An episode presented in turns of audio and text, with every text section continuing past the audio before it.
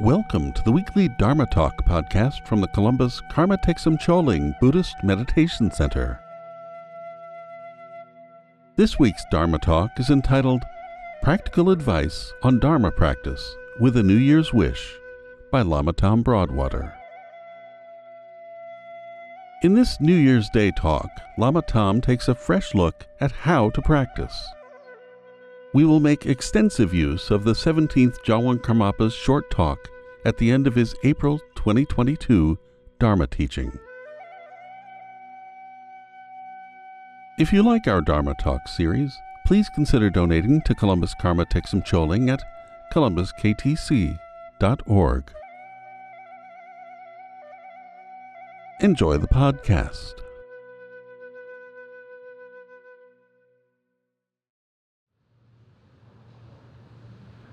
So, good morning. Happy New Year. Good to see you all here. We'll begin by, first of all, sort of examining our own minds for just a moment. Why are we here? What's the point? And we all came for different reasons. But hopefully, one of the reasons we come here is to benefit our own minds with the intention that by our benefiting ourselves, we can benefit others. And what's always helpful when we come to any kind of Dharma talk or any kind of Dharma activity is to examine where our minds are at at the moment. It's best to have a mind that's open, relaxed, concerned about others, loving, kind and so let's set just for a moment and establish both our attitude and our intention. Just do this quietly. Maybe you didn't have too much of an intention coming here, but now's the time you can do that, just quietly establishing your intention.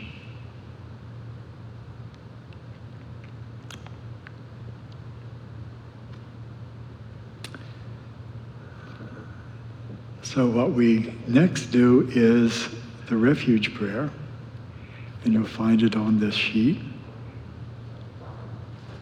We'll say it in English three times. In the Buddha, the Dharma, and the assembly most excellent, I take refuge until I reach enlightenment. By the merit of generosity and other good deeds, may I achieve enlightenment for the sake of all beings. In the Buddha, the Dharma, and the assembly most excellent, I take refuge until I reach enlightenment.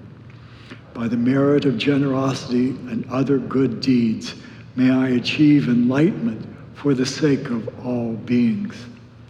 In the Buddha, the Dharma, and the assembly most excellent, I take refuge until I reach enlightenment. By the merit of generosity and other good deeds, may I achieve enlightenment for the sake of all beings. So today I'm going to give a very short talk. I think it's going to be a short talk anyway. Um, I uh, did a dry run at home and it took me 20 minutes. so I think that's probably what we'll do today. And at the end of the talk, if you have questions or comments or thoughts you want to uh, raise, you can. Uh, but otherwise, it'll be about 20 minutes. And the talk I'm going to give um, is basically um, patterned after a talk given by uh, the 17th Karmapa uh, on April 22nd of this past year. I have to say past year now, don't I? uh, uh, in 2022. and he's in retreat in Europe. And from his retreat, he gave this talk. and so much of what I will say today is, is from his, uh, his uh, little talk. Um, so this talk will try to answer three questions. The first question is how do we approach, how should we approach Dharma practice? The second question is what does Dharma practice really mean? And the third question is what are the best opportunities we have to practice in our daily life? So, those are the three questions we're going to try to answer today. What we did today was really beautiful. We sat and we we did Chenrezig practice and we imagined a world of peace and we prayed for peace and we lit candles and so forth. All very beautiful. But we can fall into the habit of thinking that practice means reciting prayers, offering pujas, reciting mantras, circumambulating the stupa we can start to think that practice is something we do only in the shrine room or at home in front of our shrines, in our shrine rooms at home. We can start to think that way and habitually think it that way. This is not to say that all those are not important and good. They are. But we can reify them to a great extent. And really, we have to say the practice goes far deeper than simply words or ritual or tradition. Far deeper. So we don't want to confuse practice with external appearances of practice. While we are saying prayers, our minds could have been anywhere else but on what we were doing. And I don't know about you, but sometimes that is something that happens to me when I am saying prayers or meditating. My mind goes elsewhere. But truly practicing Dharma is more profound than the distracted recitation of words. We sometimes think of Dharma practice as something like work. It's an effort, a meticulous effort that we have to put into things. Or we may sometimes think it's boring and we don't have very much interest in it. Some see practicing Dharma as very complicated and, and a, a difficult activity. For some who first come to Chenrezig, not understanding it, it looks very complicated and can be challenging. And in those circumstances, it can sometimes be difficult to be enthusiastic about what you find as difficult or confusing.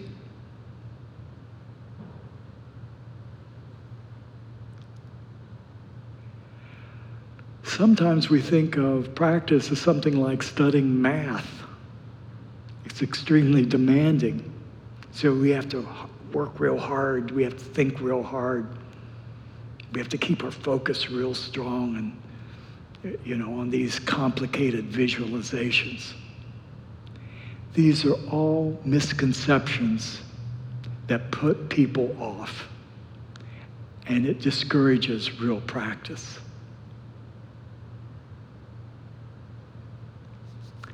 Sometimes we say we want practice, uh, to practice Dharma but we want the perfect circumstances under which to practice. We have to feel comfortable It mustn't be too hot, it can't be too cold. So we have to have the perfect circumstances. On the other hand, we may think that before we begin to practice, we have to do a lot of other work. You know, like before I sit down to, to meditate, you know, I got to brush my teeth, I got to make tea, I got to got to clean the house, make my bed, I got to, you know, I have to do all these things before I can actually sit down to practice. And only after I've done all these other things that I think are important to do, do I think now it's time to practice. So I'll do it in my free time. And of course, what happens? We never have time. we never have time to practice Dharma. And I have heard that, and it's not just other people, myself. I've heard myself saying, well, I, I, you know, it's a little bit too busy today. Uh, I'm not feeling really good. The weather's, you know, you all have our excuses.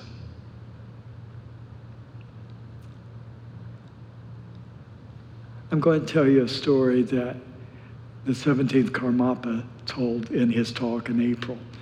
And it's a story about a, a fellow by the name of Atisha who came to Tibet in the second uh, uh, revitalization of Dharma in Tibet. And Atisha had a particular student known as Naljorpa Chenpo, which means great yogi. He was an ordained monk.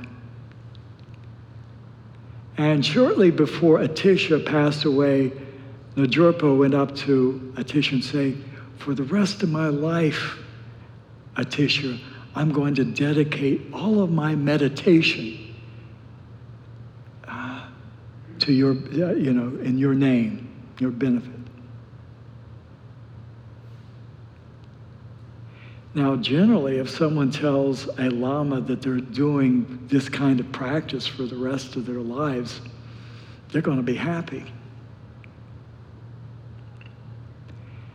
But that's not what Atisha said. He said, meditating is good, but can your meditating actually become Dharma? So Naljorpa sort of meditated on this and said, well, if meditation cannot become Dharma, then perhaps I'll teach Dharma. So he goes back to Atisha and says, Atisha, from now to the rest of my, for the rest of my life, I'm going to teach Dharma. And Atisha again asks Naljorpa, can your teaching Dharma really become Dharma? So this is sort of confusing to Naljorpa. So he said, Well, what do I do then? And this is what Atisha said. If you really want to practice Dharma, he said, First of all, I want you to follow Geshe Tonpa. Geshe Tonpa was actually a layperson and Naljorpa was a monk. So that's a little surprising in and of itself. But then he said, he gave him a second piece of advice. He said, Naljorpa, if you really want to practice Dharma, you have to give up on this life. It's rather surprising. He said, if you really want to practice Dharma, you have to give up on the concerns you have for this life. And this is the crux of whether what we are doing is Dharma practice or not. If we haven't given up on our concerns for this world, nothing we do will be Dharma we get, if we're, if we're meditating and still have nothing before our minds but worldly concerns, it's not meaningless, but it lacks what we would call practicing Dharma. Dharma practice is when worldly concerns are given up. Our preoccupation with worldly concerns is an obstacle to genuine spiritual practice. Real Dharma practice is free from what we call the eight worldly concerns. And those eight worldly concerns, you've probably heard of them before hope for pleasure, fear of pain, hope for gain, fear of loss, hope for praise, fear of blame, hope for a good reputation, and a fear for a bad one. Think about it. If we're doing Dharma practice and only concerned about the hope for a pleasurable experience, Dharma practice is not always pleasurable. So it's going to be an obstacle. If we're thinking that somehow this Dharma practice is going to further our goals in life, you know, make us president of our company or something of this sort, that's going to be an obstacle to the actual practice. There's a second story that the Karmapa told, and it's again about a monk. And this monk was actually circumambulating the monastery. And uh, a disciple of Atisha, whose name was uh, Dromtonpa, saw this fellow circumambulating. And Dromtonpa, Dromtonpa went up to this fellow and he said, It's good you're circumambulating, but would it not be better if you actually practiced Dharma? And that seems like a very strange thing to say because many people do circumambulate uh, monasteries in the stupa here. So this monk said, Well, if that's not good enough, then I'll go prostrate, do prostration, sort of like what we do in Ngondro. You know, he's doing 100,000 prostrations. But Dromtonpa had the same question for the monk. He said, You know, that's good you're doing that, but wouldn't it be better if you actually did practice Dharma? So the next thing the monk said, Well, then I'll do sacred texts. I'll read them and I'll be real practiced in, in the text. And of course, Tompa came up to him and said to him again, It's great that you're doing text, but wouldn't it be better if you actually practiced Dharma?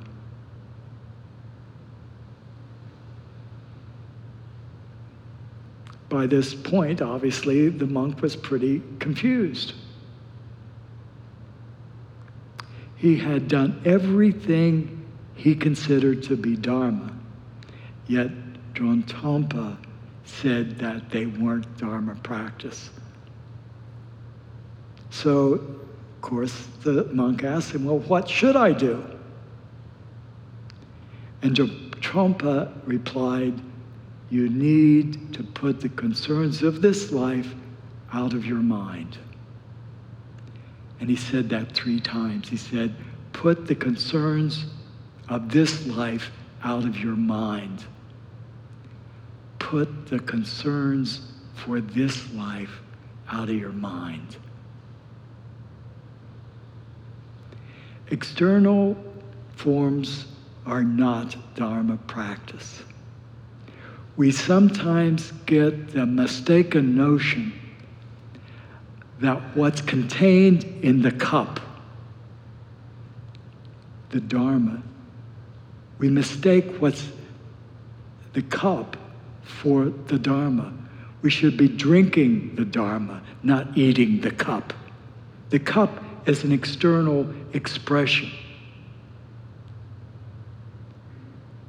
So every time we're doing Dharma practice, we ought to recognize that.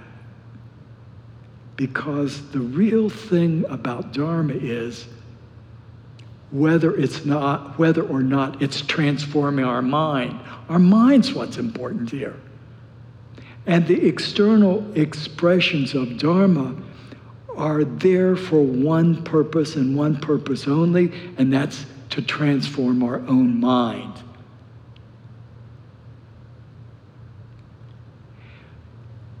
It's a mistake to judge people by whether or not they are engaged in a practice. you know, I could be I could be saying Chenrezig and my mind's 10,000 miles away. So our state of mind is the primary aspect to Dharma practice. What's our mind doing doing these practices? And again, I don't want to say that any of these practices should not be done. Everyone can benefit by them. But, but the important thing is to look at how your mind's being transformed. And sometimes we think of a Dharma practice in terms of its inconvenience or its convenience. When our lives are going well, when we enjoy enjoying life, we don't think we need to practice. But the verse, reverse is also true. When things are going badly, when you have a lot of physical or mental suffering, we don't want to practice Dharma. And instead, we may seek out other solutions, whether it's alcohol, drugs, or what have you,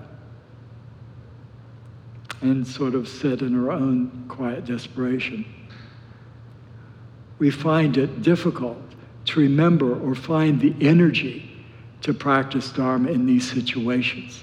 So, whether it's a good situation that we're in or in a bad situation, we always have a reason not to practice.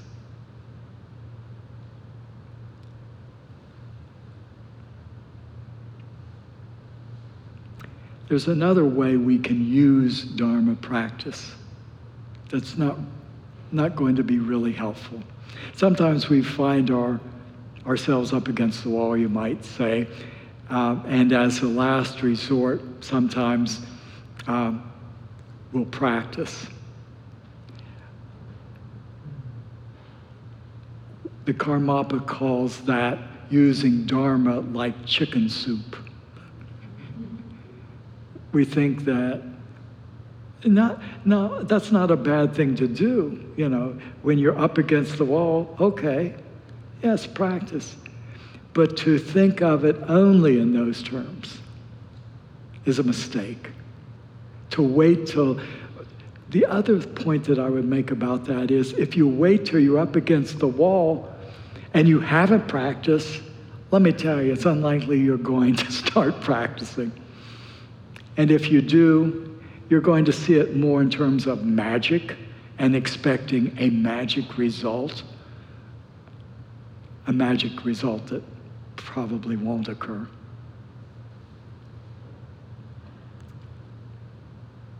Sometimes, you know, after we've been up against the wall, life actually gets better, all of its own.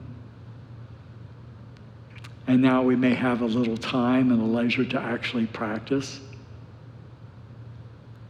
And then we may say, now I, I am going to practice. But then you say, well, today I'm a little tired. I need a little rest. I've had a hard way going. I'll start tomorrow and postpone it. The Karmapa said in his talk, April of last year, he said, if you postpone, if you postpone things until tomorrow, you will never accomplish anything. So, what does practice really mean? First of all, we have to understand that Dharma practice is not a cure all to make ourselves feel better.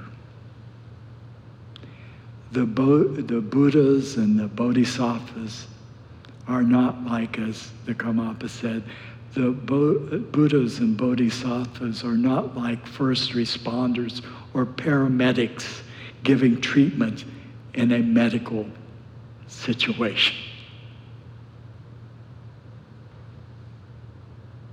Nor does practicing Dharma mean performing rituals and traditions.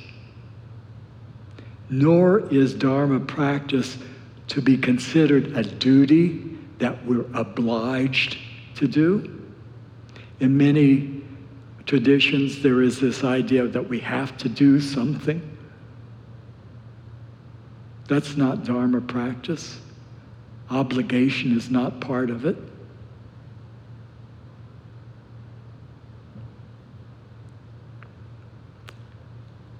Main point we need to know is that practice should be understood as something to be done all the time. When people come to me and they have, saying, Well, I don't have time to practice. And I feel badly about that because I don't know how to reach that person immediately. Because the view, the correct view is there is all the time available to practice every day. Because Dharma practice is about improving your mind. And there is always that opportunity to do that every day. There's never a day that goes by you could not improve your mind.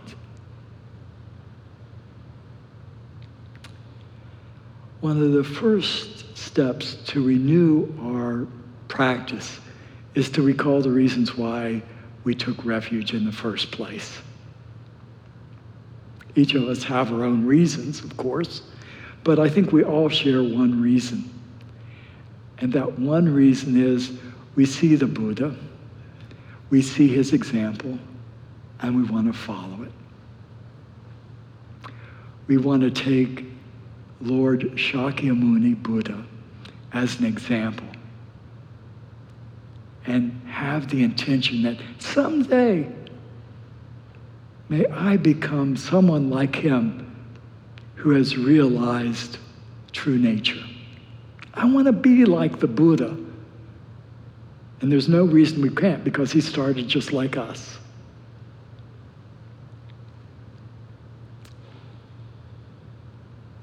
That should be our greatest hope. In order to accomplish this aim, we work on becoming a better person than we were before we took refuge. And then gradually become a good Dharma practitioner. And then we become a good bodhisattva. And finally, we become a Buddha. The true Dharma is the method by which we become someone who can better help ourselves and others. It's that simple, it's not complicated. This is why we study true Dharma and we put it into practice. so, the main point here is that everything depends upon our mind. Everything depends upon our mind. We have to be in control of our minds. We have to take ownership of our mind. It's the most wonderful gift we have, and we seem so far away from it. We have to take ownership of it. It's no use just going through the external appearances of Dharma practice. I won't say it's no benefit, but it's of little benefit every time we do a formal Dharma practice, it would be with the notion that this is going to help me transform my mind.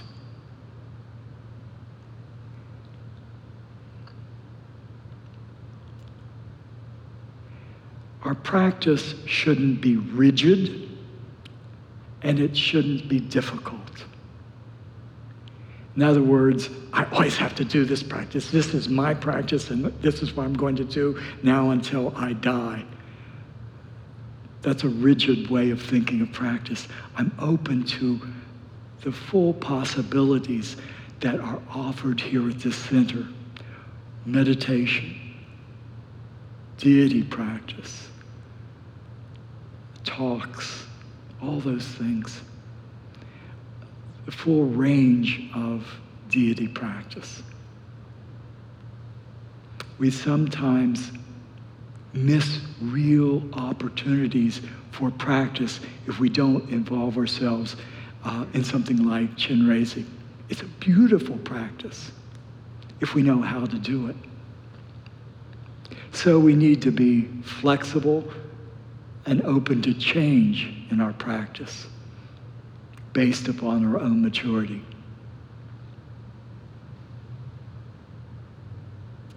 If we are connected to our daily lives and are open to the world, Dharma brings benefits to us and to other people. We were talking about this at the break. Dharma practice can be like a treasure chest. That's just what the Karmapa says.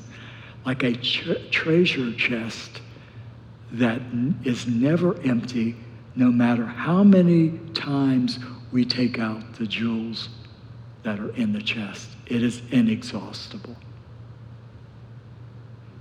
So, what's the best opportunities for practice? No matter who we are, life sometimes goes well and sometimes it goes badly. And sure enough, if something is going well today, tomorrow it goes badly. Heck, I got up this morning. I, uh, things were going pretty well. Then, you know, before long, things weren't going so well. Then they. So it's like that. It's always changing, even within a single day. So, as I was saying before, when things are going well, we might not see the need to practice. But from a true Dharma perspective, when things are going well, it's an excellent time to practice.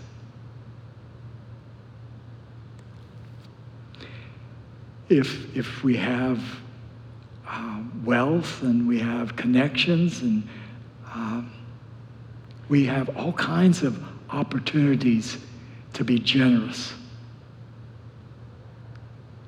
And we can be generous with Dharma. We can use our power, our wealth, and influence in our communities for helping people and creating benefit. That was also something we talked about at the break. But now, like us ordinary folks who don't have much wealth or power, that's most of us, Even for us, if our lives are going well and we are happy, we should neglect Dharma practice. We can do all sorts of things, as simple as helping folks here in the center, welcoming folks, helping uh, with the shrine, doing cleanup, all kinds of things we can do that would be helpful to folks even if we don't have a lot of money and resources. So the question then is how should we practice Dharma? That's the question for us today. The main point here is mindfulness. Keeping our focus on the central point of all practice, which is the transformation of our own minds. Always keep that in mind when you're practicing. It's about transforming my mind. So mindfulness is important and awareness is important. Awareness is basically recognizing when we have become distracted, going back to that. So, those two faculties of mind that we all possess, nobody's without them, and we have them in great resource. Being mindful and being aware are the two key issues in Dharma practice. And if we have those two, we never have to lose heart and we can always maintain our purpose. So you might say this is sort of our mission purpose, our mission statement.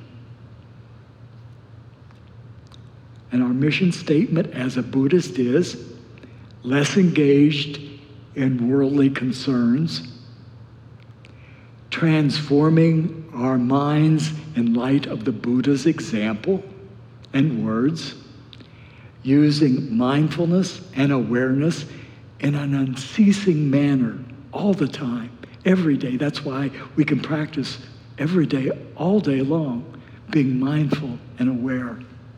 That's our mission statement.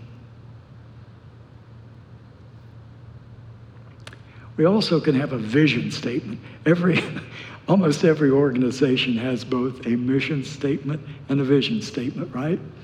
A, a mission statement is what we do. A vision statement is what inspires us to do it. So, what's our vision statement? John de in The Great Path of Awakening, which is one of Lama Kathy's favorite books and happens to be one of my favorite books also, in it, he provides us with inspiration for a Mahayana vision statement. And he begins and ends this book with the two bodhicittas. So let's explain what bodhicitta is. Bodhi means awakened, and chitta means mind. So it's the mind of awakening. And there are two kinds of bodhicittas. The first is the relative bodhicitta, which is a compassionate intention to help all beings be free from suffering. And we start that by abandoning our personal territory, you might say, clearing the way for the full development of love and compassion for others. That seems to be a little problem with some of us, our selfishness. So we have to work on that. And that's the relative side to bodhicitta. But if we work on it, we discover this mind and heart of love and compassion. So that's the first side of it.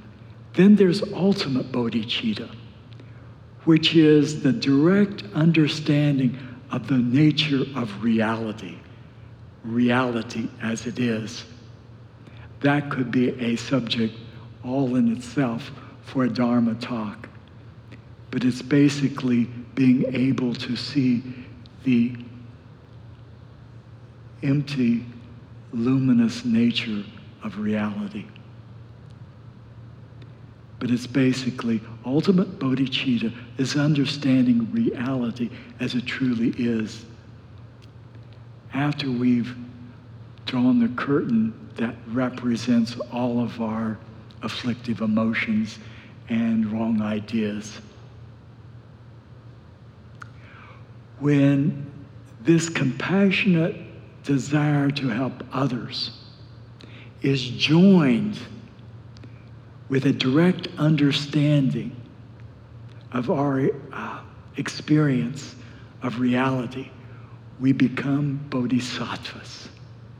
Those two aspects of bodhicitta join together, knowing what reality is and having a compassionate love for others Joining those two together, we envision ourselves as bodhisattvas, And who are bodhisattvas?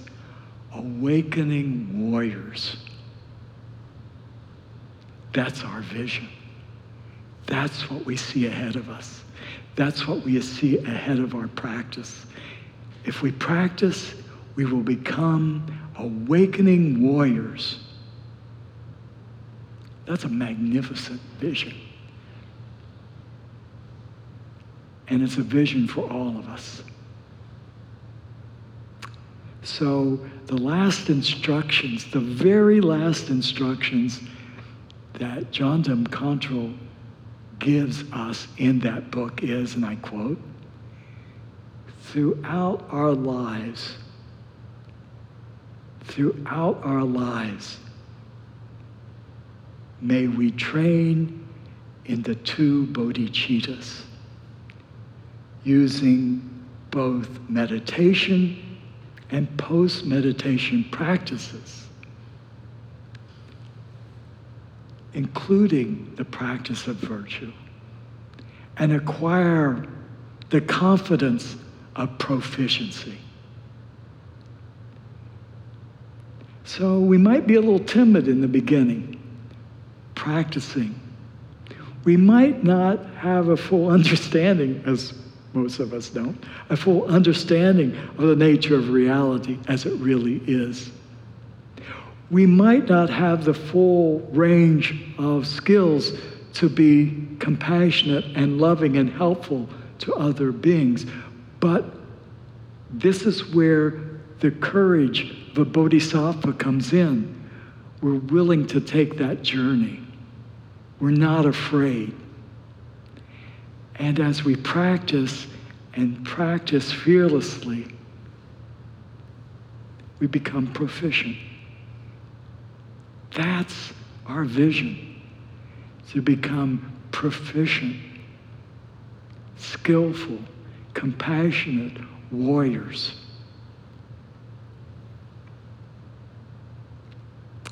So, to close out here, and uh, a Buddhist New Year's wish, and I'm going to paraphrase Tashi Namgyal, who is a great meditator in, in Tibet.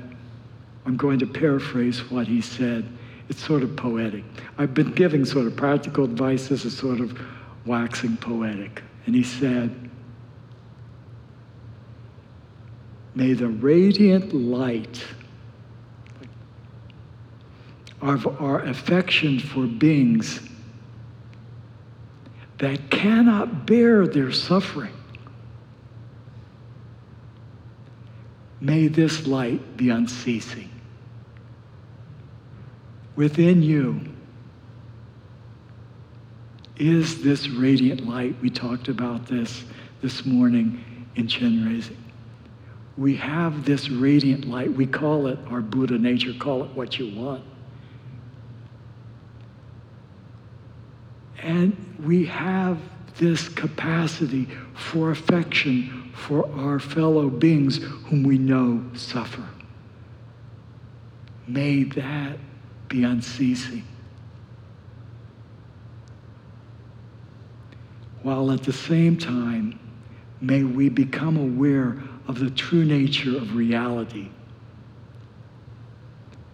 Sort of like beginning to see the dreamlike nature of our experience. And when we combine these two, may we become awakened warriors.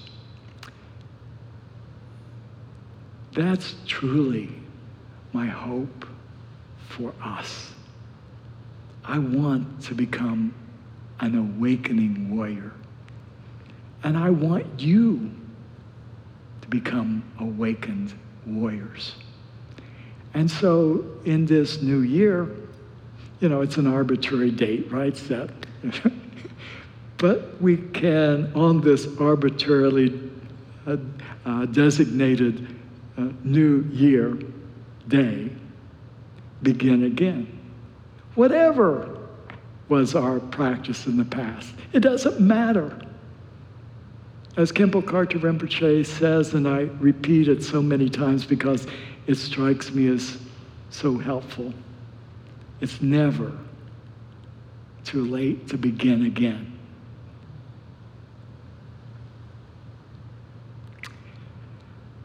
So let's just take a moment. Um, just to relax. You don't have to meditate. Just relax in the confidence of a new beginning.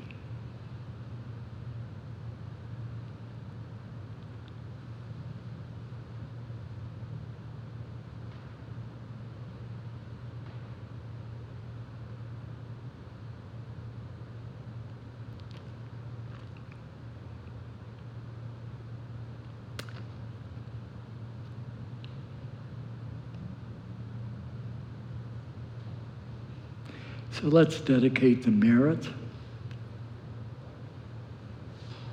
of our practice this morning, our practice of coming here to transform our minds. By this merit, may all attain omniscience. May it defeat the enemy wrongdoing. From the stormy waves of birth, old age, sickness, and death, from the ocean of samsara, may I free all beings. The courageous Manjushri, who knows everything as it is, Samantabhadra, who also knows in the same way, and all the bodhisattvas, that I may follow in their path, I completely dedicate all this virtue.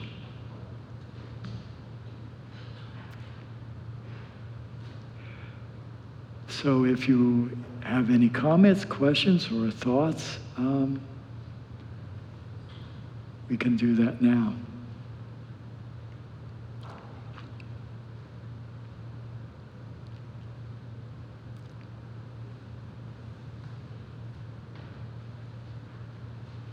Good morning. Morning. Thank you, Lama Tom, for your talk. When you mentioned the eight worldly concerns, are those basically a breakdown of um, our clinging? I think that'd be a good way of putting it. Yeah. Okay. What do you think? I think so, because like you know, we cling to what we want, which would be the hopes, and then the aversions would be the fears. Mm-hmm. Mm-hmm. But you would agree with that?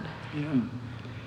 You know, we can break our concerns, worldly concerns, down into those categories uh, in some way or another. Um, one of the things I would say that we all live under the delusion, and the delusion is that somehow or another we can win this game of samsara. you know, we're, you know, we, we're, we're going to win. It's a losing game. Ultimately, we have to give it all up. If we've accumulated great wealth, we can't, as my grandmother used to say, my Irish grandmother, who was clutching her purse with $37,000 in her. She always kept it because she was a, uh, a depression person. She didn't believe in banks, so she kept her money to herself. Uh, and she, I can remember her sitting in her chair with her pocketbook with all that money in it. We didn't know it until after she died. Um, her saying, Tommy, you know you can't take it with you. but she was trying. Samsara is a losing game. We can't take it with us we develop this nice reputation, it's going to be gone. It might even be lost in this life. It's here today, it's gone tomorrow. We get praised one day for something we did that was great, and the next day we get kicked in the butt because somebody didn't like what we did. It's a game of gain and loss, and in the end, we have to give it all up. So these concerns are relative. And Dharma practice is not about that. It's about something that transcends these kind of concerns that we have. This is not to dismiss beings in samsara.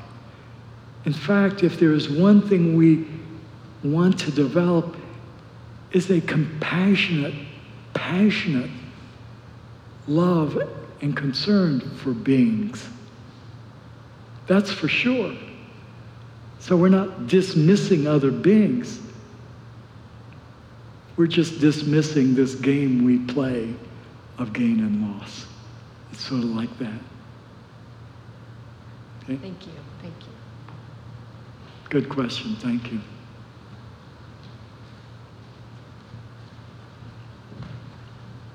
And yes, thanks again, Lama Tom. Um, first, a comment on what I was thinking as you began. Uh, pretty much everything is practice. Um, when I'm driving my car, I'm learning to cultivate patience and not being a jerk. When I go to work and seeing patients, learning to train, training in and practicing compassion buying my kid a pair of shoes, uh, anything that we would consider mundane, it's still practice. The times on the cushion maybe help set some perspective and framework, but it's off the cushion as well. Um, question um, you know, uh, when do you talk about warriorship, could you talk a little bit more about what that is from, we have in our culture uh, ideas of warriorship which are not compassionate, not any, you know, we think of war, but, you know, I'm thinking of, you know, when Chogyam Trungpa talks about the warriors of Shambhala, things like that. But could you talk a little bit more about what warriorship means from the Buddhist perspective. Yeah. So, first of all, Tom, what you say in regards to everyday activities can be transformed simply by our attitude is true. Um, what Jamgon Kongtrul tells us to do in the great path of awakening is choose that virtue you most lack to practice first. Um, and I don't know if you're, it sounds like we're on the same wavelength. Uh, patience is mine. and so working, I mean, there are, in a day's time, because I'm so impatient, there are innumerable opportunities for me to be patient. There is never, very few moments in my life that I don't need to work on that. So it's a continual practice with me. I'm transforming this angry, impatient person, mind, into something more workable, more pliant, more kind, more loving, more concerned about you and not just my uh, inconvenience. So that's really important. So you make a very important point is we can use, taking any particular non virtue that we have or possess, turning that into virtue is the practice of a bodhisattva. Why are we called warriors? Um, because it's hard. we have from beginningless time displayed impatience so, to put a stick in the spoke of that spinning wheel of impatience and stopping it takes a little courage. It also takes courage to be something that we think we can't be. Stepping out of that. Meditation helps us in that respect because when thoughts arise, angry or whatever, we drop them. So when we meet some situation that is difficult for us and we want to show impatience, using the techniques we've developed in, in meditation, we, we, we produce what you might call a little bit of a gap and then act. So,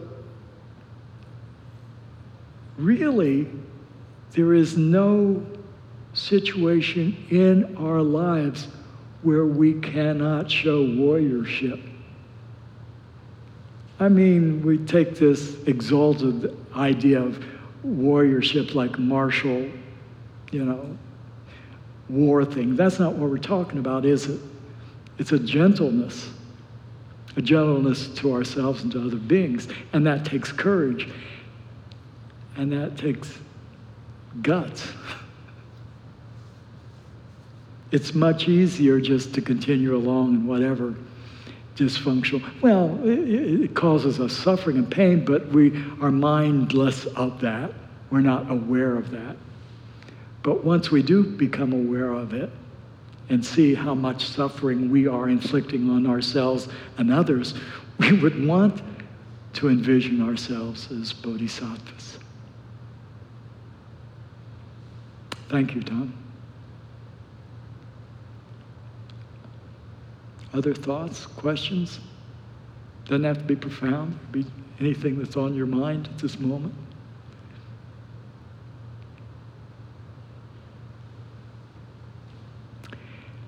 If not, we can close out a little early. Again, I want to thank you for your kind attention. Uh, I'm really happy that you, we all could share this time together.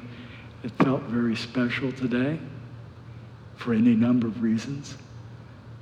I remember last year at this time, sort of there was isolation, and this year feels different. It feels like maybe we're coming together. And maybe it's going to be a good year. The one thing we can say about the future is it's never like what we think it's going to be. but we can we can make an aspiration that this year is going to be, for us at least, and we do control our own minds, it's going to be a different year. It's going to be a year, a year where we open ourselves up to love and to compassion. So, again, let's just set for just a moment before we go out. Take a nice deep breath, relax. You don't have to meditate. Just be in your body, relaxed, grateful. Grateful to, for the grace of being alive.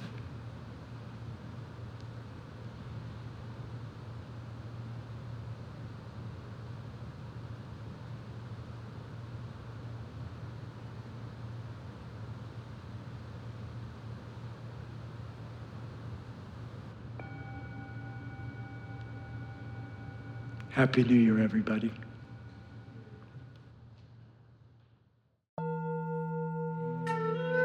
Thank you for joining us for this week's Dharma Talk. We hope you enjoyed the podcast. If you did, please subscribe, rate, and review it on iTunes. To learn more about the Columbus Karma Thegsum Choling or to donate to support our Dharma Talk series, please visit our website at columbusktc.org. The opening and closing music for the podcast is Tibetan Flute Song by Tamding Arts at tamdingarts.com. Please join us again next week for another Dharma Talk.